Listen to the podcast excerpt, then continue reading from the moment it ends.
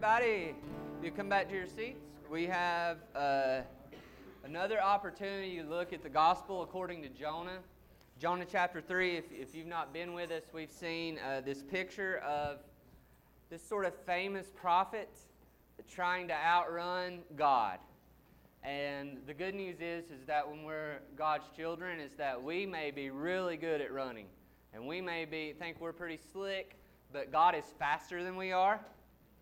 Uh, as committed as we may be to our rebellion, He's more committed to our rescue.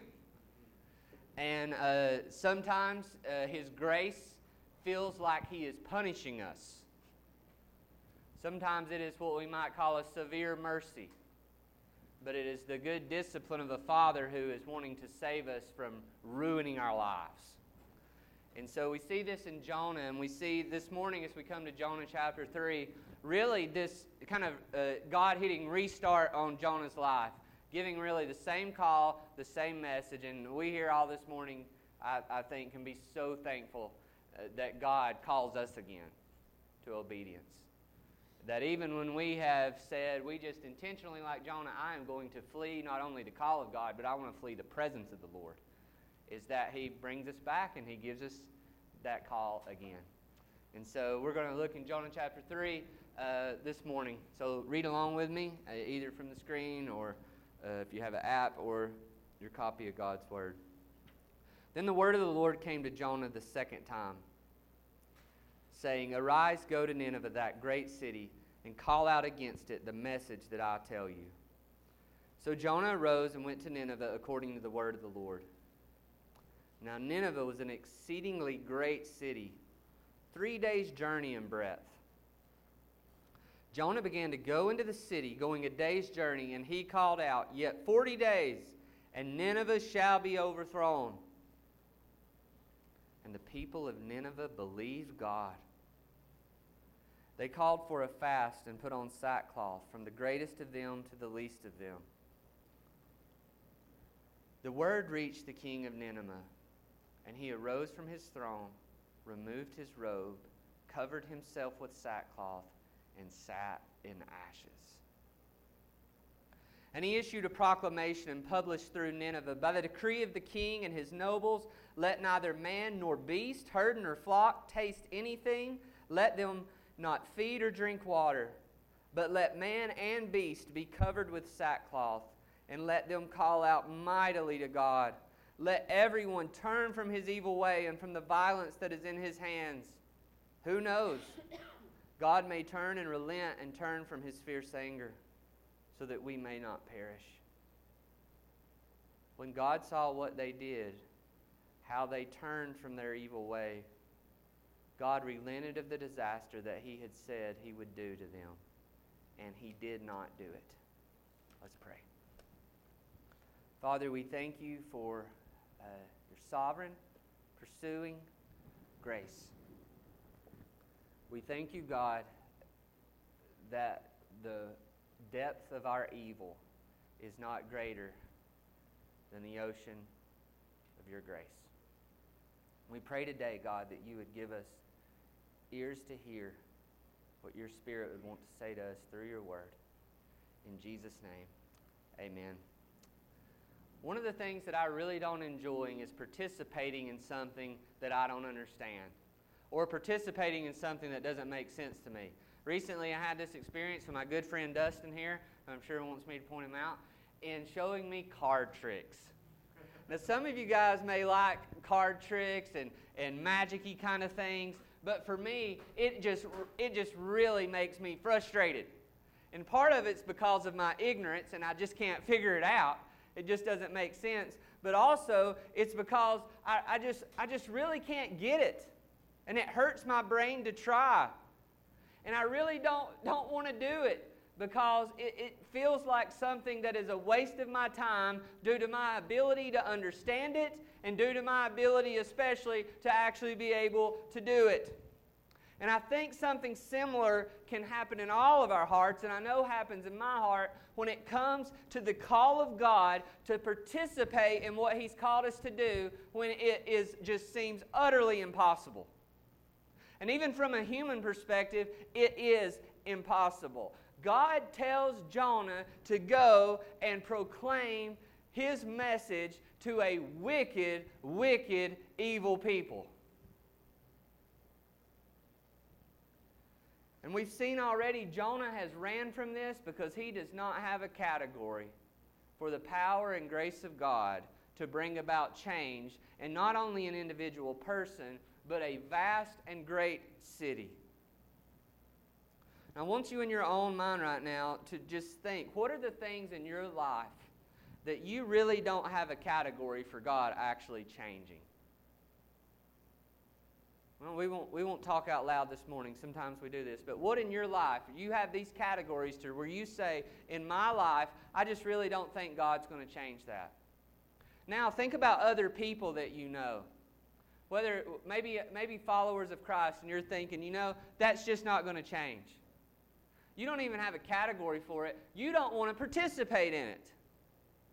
You don't want somebody to talk to you and say, hey, like, like Dustin to me, listen, if you'll just watch, this is how it's done.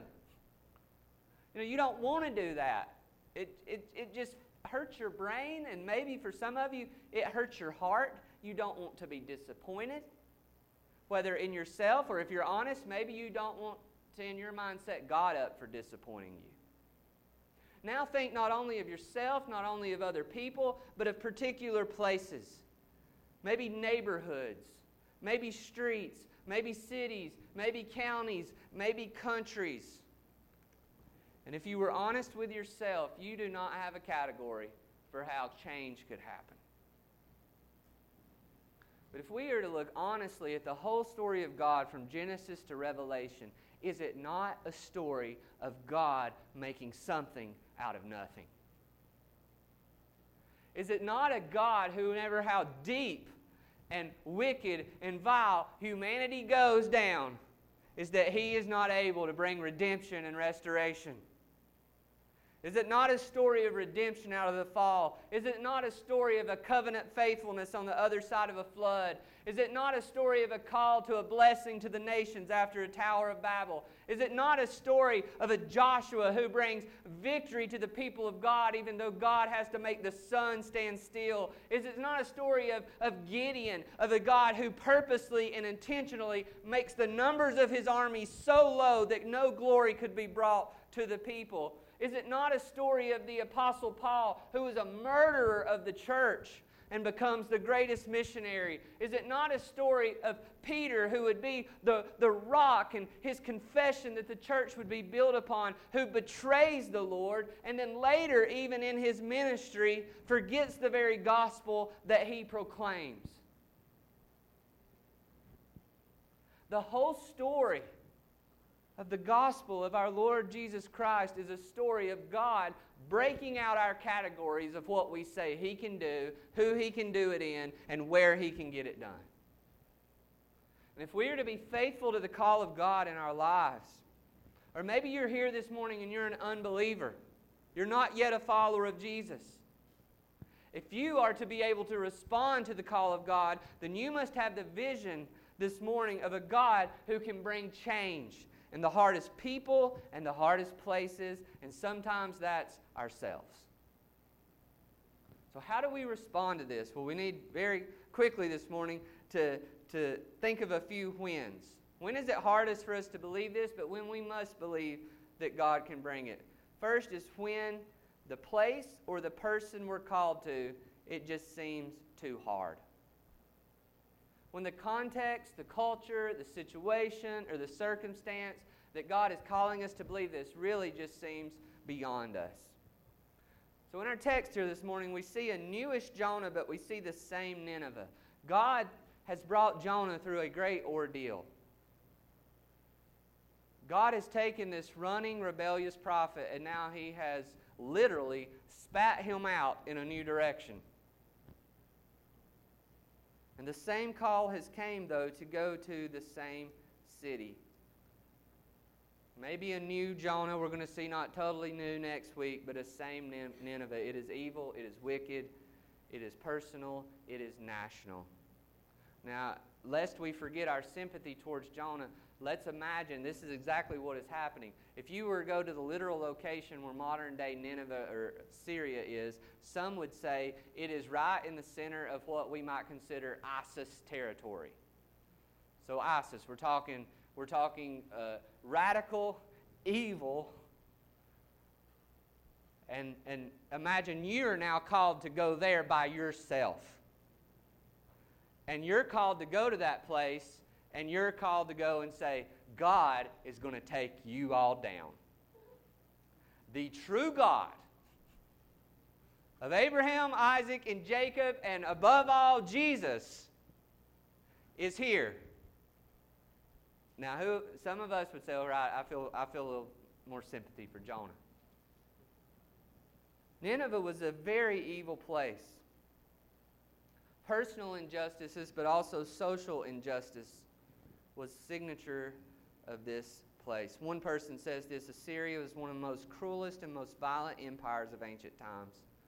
Assyrian kings often recorded the results of their military victories, gloating of whole plains, whole plains, P L A I N S, vast places of land littered with corpses and cities burned completely to the ground.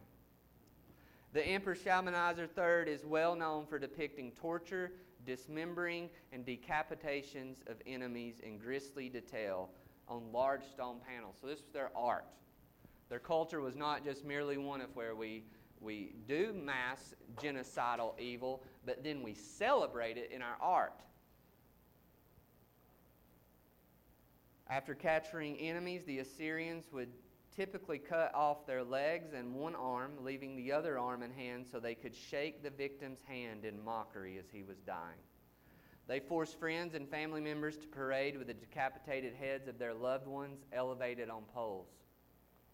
We need to feel this. I'm not trying to just shock you. This, this, we need to feel this. They pulled out prisoners' tongues and stretched their bodies with ropes so that they could be flayed alive and their skins displayed on city walls.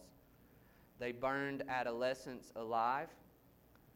Those who survived the destruction of their cities were fated to endure cruel and violent forms of slavery. Why, why, why share this? Because we oftentimes, I want to say this humbly, have the audacity to think that we live in the hardest time in the history of the world. Here's a quote that I read recently. I want you to think who is probably this being described? What generation is being talked about? Children now love luxury. They all have bad manners. They have contempt for authority. They disrespect their elders. They'd rather, and, and, and they love to talk, talk, talk, talk, but no work. The young people of today think of nothing but themselves. They have no reverence. Now, who, what generation do you think is being talked about? What slice of generational culture? Well, Val, trying to do a smart answer. A lot of people in this article, you're close though, would think that it's probably talking about millennials, right? I mean, I'm not saying this just because there's several millennials in here, but like, oh wow, millennials. Uh, this this was actually from 1274. They've just been saying the same things every generation about each other. We think we have the first worst famines. In 2 Kings, they were boiling their kids and eating them. We think we have the worst corrupted church. Oh, it's so hard to be the church today. I encourage you to go and read 1 Corinthians, where they're fighting over their leaders and who's their favorite, where they're picking sides, where, where they can't even have the Lord's Supper without extreme division. Where there's incest taking place in the church, and they're saying, you know, I really don't think that's something we need to take seriously. We think that we have so much to get done that we can't live life. And then we read in Proverbs 31 of this person, this woman who is extremely busy we feel like we have worse apathy towards social injustices, and then we read the book of Amos. We feel like we have the worst culture, and then we read about Noah and the whole earth being flooded. We remember Sodom and Gomorrah. We feel like we have the worst inconsistency in our church, and we forget that in our history, even in the American South, that, that slavery was affirmed and approved by much of the church. And I could go on and on. Here's the bottom line it is not harder for us to be a Christian today than it's ever been. We do not live in the worst season in the history of the world. And your situation and my situations, however hard we may think they may be, however hard we may think we may be as people, however hard we may think it is to get along with others, however hard we may think it is to be the church in this culture seeking to bring good news, is the only way that we're going to have hope and not just take it to the house and say, Why should I even try? is to remember that it's always been hard. There's always been Jonahs, and we've always been the Jonahs. And there's always been Ninevehs. There's always been Assyrias. There's always been exiles. Some of you very likely are sinking into apathy when it comes to the mission of God and His call on your life.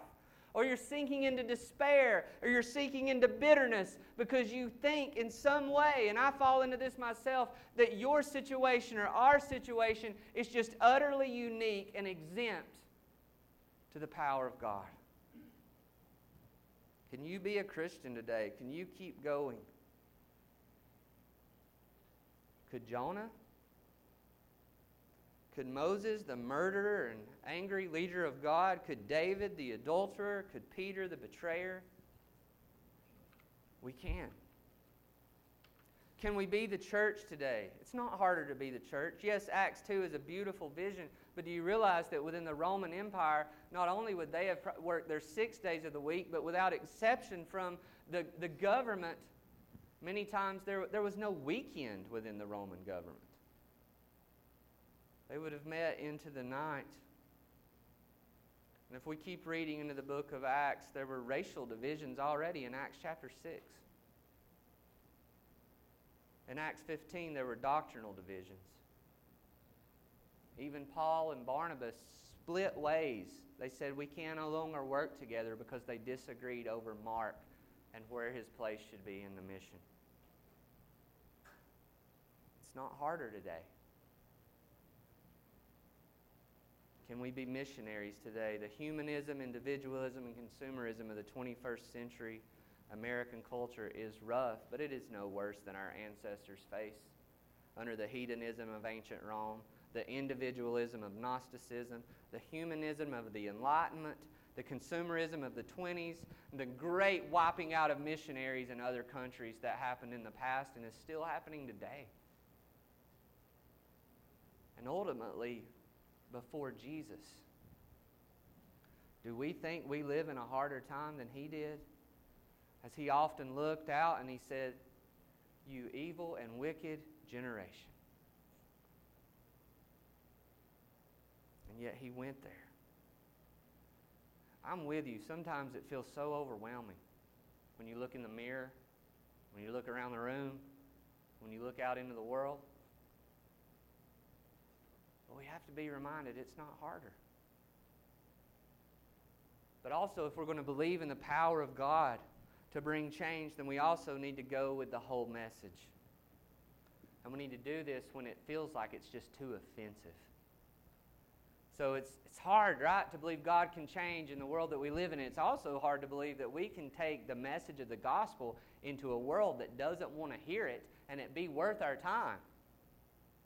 Jonah here in verse 4, we see this. He shows up persistently. It's a three days journey just to get across this place. And it seems that Jonah's not just, you know, going right to the center and proclaiming, you know, his one sentence here, but he would engage in this ministry where he would have walked the land and he would have shared this message we receive in summary form. And it was a message that was, again, not seeker friendly. In 40 days, God's going to overthrow this place. Now the assumption is, and nearly everyone agrees, that it's not Paul. It wasn't just Jonah walking around saying this one sentence over and over again. This was a summary of his message. It was a summary of the fact that there is a God, a true God, not the gods of the Assyrians. He is Lord over all. To Him belongs glory. To Him belongs your identity. To Him belongs your life. And if you do not turn from Him, then there will be judgment.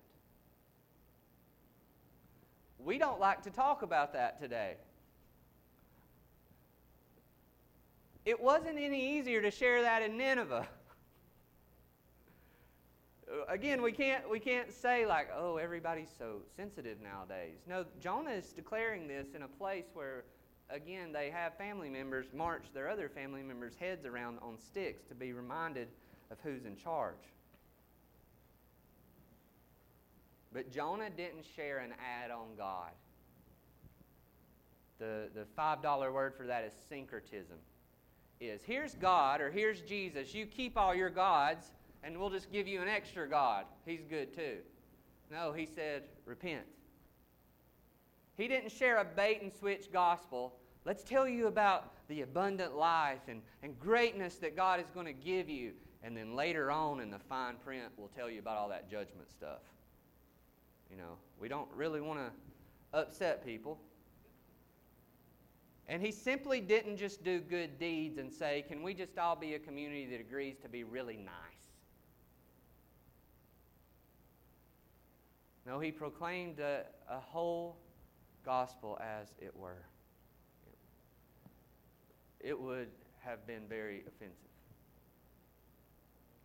I'm reminded of this quote often it's a, a quote that comes from an atheist. Some of you may be familiar with the sort of comedy back on our magi- magician thing. About said musician, magician thing. Penn and Teller.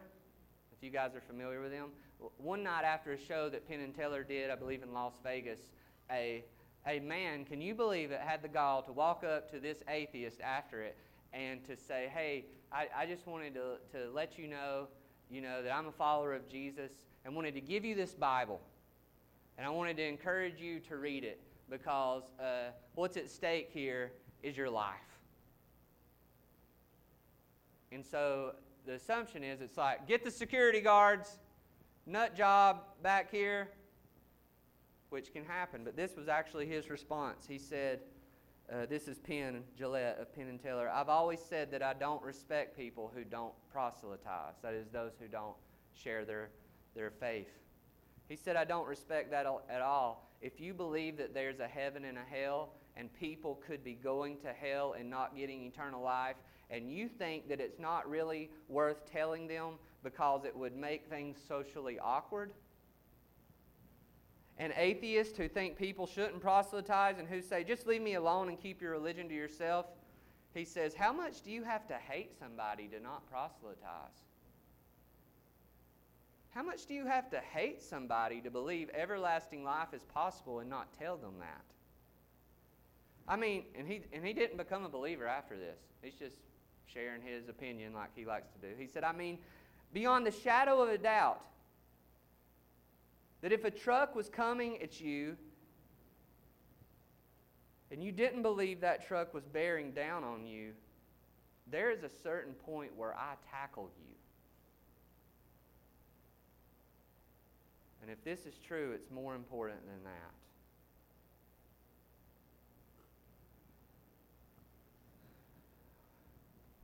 To have hope in God's power to change the hardest people in the hardest places, we must be willing to share the whole gospel. The gospel is the good news of the grace of God, but the gospel includes the reason why we need the grace of God and that good news.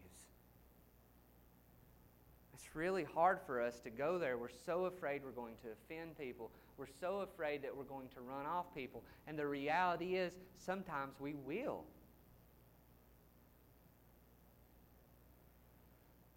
But the only way to get to the best news is to be willing to share what is the bad news. It's to follow in the steps of Jesus, who called people to come and enjoy the abundant life that he offered. But it's the Jesus who speaks equally as often about the judgment that people are under until they find their place in Him. Now, I'm not saying that you need to go out here and get you a sign and stand, stand on the sidewalk and say, Woe is Cleveland, judgment draweth nigh, or whatever sign you've seen. But what I am saying, in the context of our relationships, in the context of the love that we have for others, we need to be willing to share the whole gospel. And we need to trust that, lastly, that what we see happen here can still happen today. Not only do we trust that God can bring change in the hardest places and in the hardest people when it seems like the place or the person is too hard, when it seems like the message is just too offensive, but also when maybe our view of God's grace has been too small. So notice in verses 5 through 10, we see here, we won't read it all, that, that this miraculous thing happens. So if you have trouble believing in the book of Jonah that somebody could actually be swallowed by a fish and live in it three days and be spat out, I would want to challenge you that what happens here is harder to believe. A lot easier for me to believe because I've read some of the science on it that a person could actually live within a fish, his digestive tract, for three days. But what's harder to believe is that this evil, wicked nation, from its very people to the highest levels of its government, could bow their knee to the true God. And yet, that's what happens. In a sentence, they believed personal change. So I, think it's important that it, that it starts with the personal change in, in verse 5. And I've just left verse 5 off of here, so you can't see it. But verse 5 says, They believe. That's why you need to bring your uh, copies of your Bible. There we go. Nice little lecture jab. So, and the people of Nineveh believed. And what's interesting is it starts with the people, is because it wasn't that the government said, like it's ha- happened at other points in the history of Christianity, where government officials become believers, and then now they sort of mandate a faith on everyone, like, we are now a Christian nation, whether you like it or not. No, what happens here is the people believe first. The people believe, and then the governmental leaders are changed. And it seems here like, again, it's not this syncretistic change where we're just going to add gods to our already gods, but it's sincere change because they fast. Because they're brought down to their faces. Because the king gets off his throne, removes his robe. Pointing here to the fact, the acknowledgement of the one true king there is national change. And then there's this positional change in verse 10. And a lot of people go sideways with verses like this and try to milk them for more than they're worth when it talks about God's relenting of the disaster that he had. And, and if you know anything about prophecy, this is not saying that God is like, oh, wow, they, they repented. I'm surprised. Now I guess I'll change my mind. No, it, it, how God works is that whenever God declares a judgment that's coming to a people, within it is an invitation to repentance. And within it is the understanding that if you repent, then no longer will I stand over you in a stance of judgment, but now I will stand over you in a stance of grace and forgiveness. That was true of all of our lives who are in Christ. John 5 24, you have passed from death into life. At one point in our lives, the pronouncement over us was God's judgment. But then we, when we repented of our sin and placed our faith in Christ, then no longer was God's judgment over us, but now we had a new stance before God, but even more so, He had a new stance before us.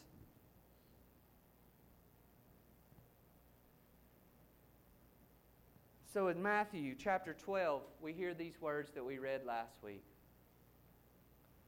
Jesus says, Woe to you. We don't have them. Yeah, we do have them up here. An evil and adulterous generation seeks for a sign, but no sign will be given to it except the sign of the prophet Jonah. For just as Jonah was three days and three nights in the belly of the great fish, so the Son of Man will be three days and three nights in the heart of the earth. And he said, Nineveh, that evil and wicked Nineveh, repented at the word of Jonah. But what will you do as you stand today in front of a greater Jonah? Jesus. You see, the gospel tells us and reminds us that there is no person or place too evil, too wicked, too far gone for the power of God's grace to change. We don't have to look anywhere else than to the people sitting in our seats this morning to be reminded there, our rescue was humanly impossible from our human perspective. The Bible makes it clear there is no one good, no, not one. There's not some of us who, you know, just need a little cleaning up and others of us who need the full washing. We are all equally, desperately needy of the grace of God. We all deserve God's judgment, death, and hell forever. But the good news is the greater Jonah came for us. And the greater Jonah was rejected by us. But he never veered from his message. He told the truth, the whole truth of his grace and the whole truth of his glory. But better than Jonah, what Jesus did for us is he took the judgment that we deserved. He was the one who bore the wrath of God in our place. And He was the one who rose from the ashes, as it were, of death and hell and the grave, so that we, when we put our faith in Him, we rise as well. And we're reminded through this gospel that we see foreshadowed in Jonah's ministry to Nineveh, that we've seen today in the waters of baptism that God is in the business of raising the dead. That's why you're here. If you think other people are too hard, if I think other people are too hard, that is pride. We're all hard. If you think you're too hard, so maybe you're like, that's not the problem. No, I think I am the worst. That's not humility, that's pride. if you think the culture that we live in and the context that you've called to serve, to be the church and bring the gospel to others is too hard, then we don't have a realistic view of things. We have a low, unbiblical view of the power of God's grace. Our response is to be the response that we see here in Jonah, though we'll see it's imperfectly carried out. It's we're to go and to be faithful and to not be frustrated because we can't have a category for how God could change others or change us or change our world, but to be faithful, to embody grace, to speak grace, to share the gospel, to live the gospel, to love others with the gospel, and to know that God is able to change the worst of the worst because He's changed us, because He changed Nineveh. The old school word for what happens here is revival. And contrary to what our southern religious culture tells us, you can't schedule it.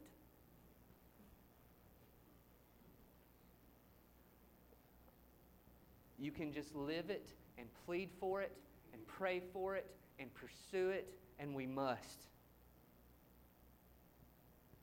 We must believe that revival is still possible that God can change whole neighborhoods like He changed Nineveh. He can change whole cities, He can change whole nations.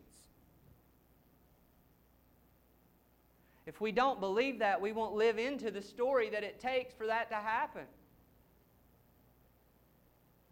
Our job is to live lives that are kindling, as it were, gathering the sticks through everyday faithfulness and love to one another and to our neighbors and to those around us, and to ask God through His Spirit to set fire to it.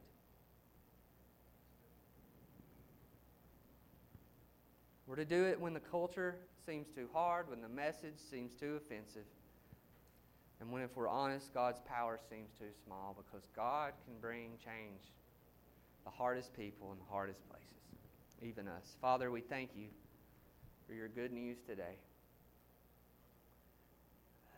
As we come to your table now, may we continue to rest in your grace,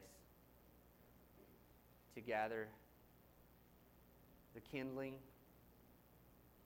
of the gospel, and we pray, Holy Spirit, you would set fire in us, among us.